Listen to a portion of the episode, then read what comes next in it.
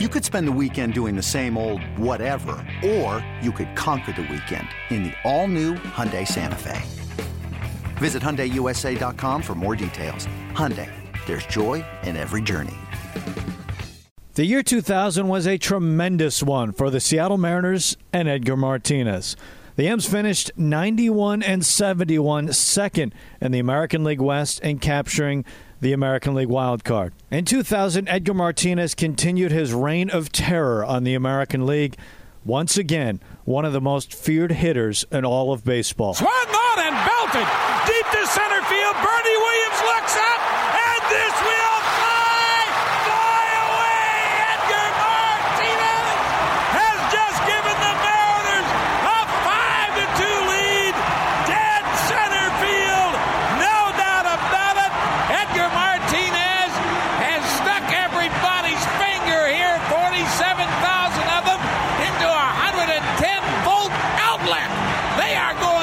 Crazy. Edgar batted 324 with a 423 on base percentage and slugged 579. He walloped 37 home runs. He crushed 31 doubles and he drove in 145 and again mixed in 96 walks. Another Hall of Fame type season and the Hall of Fame career of Edgar Martinez. And in the 2000 playoffs, the Mariners would meet the mighty Chicago White Sox, led by a Hall of Famer of their own in Frank Thomas. The Big Hurt. The White Sox 95 and 67 AL Central champions and host to the Mariners in the first round of the 2000 playoffs. Game 1 would take place in Chicago and Edgar Martinez, one of his finest moments in his career. Here's the story as told by legendary White Sox broadcaster Ken Hawk Harrelson. Edgar was a smart hitter. All those guys were smart. You don't you don't do all the things these guys did just on talent. You got to be smart, and that's where Edgar was. He was one of the smartest hitters that I've ever seen. And remember in 2000, you guys came in the playoffs in, in Chicago, right? Mm-hmm. And remember Mike Cameron, first game. Mike Cameron got on first base. Cameron steps back in. Here's the stretch by Foulke and the 0 1 on the way. Swinging a line drive, base in the left field. Mike Cameron with a leadoff single beyond the reach of shortstop Jose Valentin. And the Mariners get the go ahead run aboard on the single by Mike Cameron. I was watching the game with my wife. I said, honey, he's going to run. He's going to be out of here. Well, he, he doesn't run on first pitch. I think Keith Foulke was pitching. One on and one away. The go ahead run is on at first base. Now the sent by Foulke and the right handers. Another move to first base, and Cameron is back one more time. So Edgar Martinez having to be very, very patient here in the top of the 10th inning. So now Lou comes walking out. He's got his hands in his back pocket like he always did, you know, walking out. Sauntering. He goes up and gets, walks right past Johnny Moses, the first base coach. Goes right up in Ed, I mean in Mike's face and says something. And now timeout is called. Lou Piniella out of the dugout. He's going to go over and take a little walk over toward first base. And he wants to have a talk with Mike Cameron. So Lou Piniella talking things over with Cameron.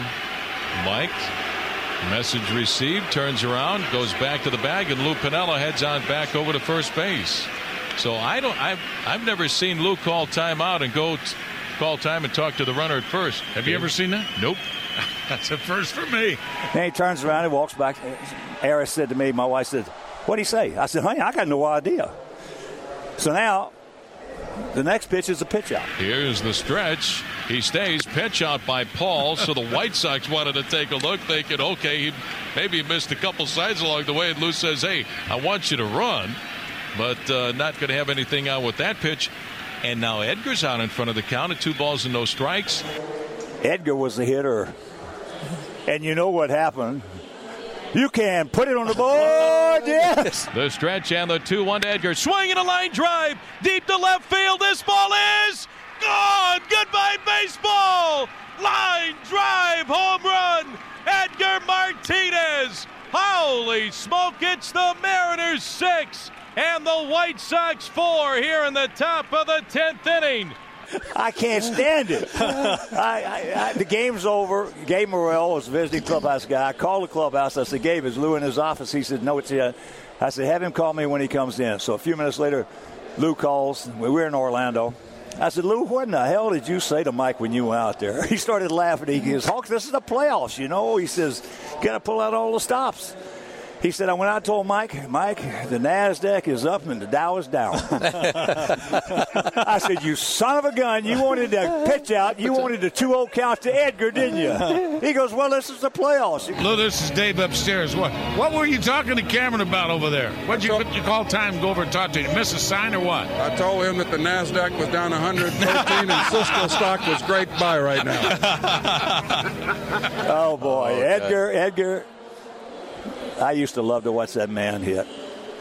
You know, I don't judge hitters on the most misleading average uh, number in baseball is batting average. Don't tell me what a guy hits. Tell me when he hit it. I want to know how was he in the seventh, eighth, and ninth innings. Yeah. Edgar was the seventh, eighth, and ninth inning hitter. One of the best I have ever seen. And uh, I am so happy for him because he was. I look at players where they an asset or were they a liability? We all know what he was. He was an asset to the game of baseball a great gentleman, and I'm just so happy for him. And Edgar's home run would lead the Mariners to a game one victory over Chicago. Sasaki the stretch. Again, the 2 2 pitch splitter. Swing and a miss, and it's over. The Mariners win it 7 to 4 over the Chicago White Sox here at Comiskey Park to take game one of this best of five divisional series. And the game one win propelled the Mariners to a three game sweep over the White Sox. Here comes the stretch, and Foulke is 0 1 pitch on the way to Carlos. There's a bunt up the first baseline. The Mariners are on their way to the American League Championship. A beautiful bunt by Carlos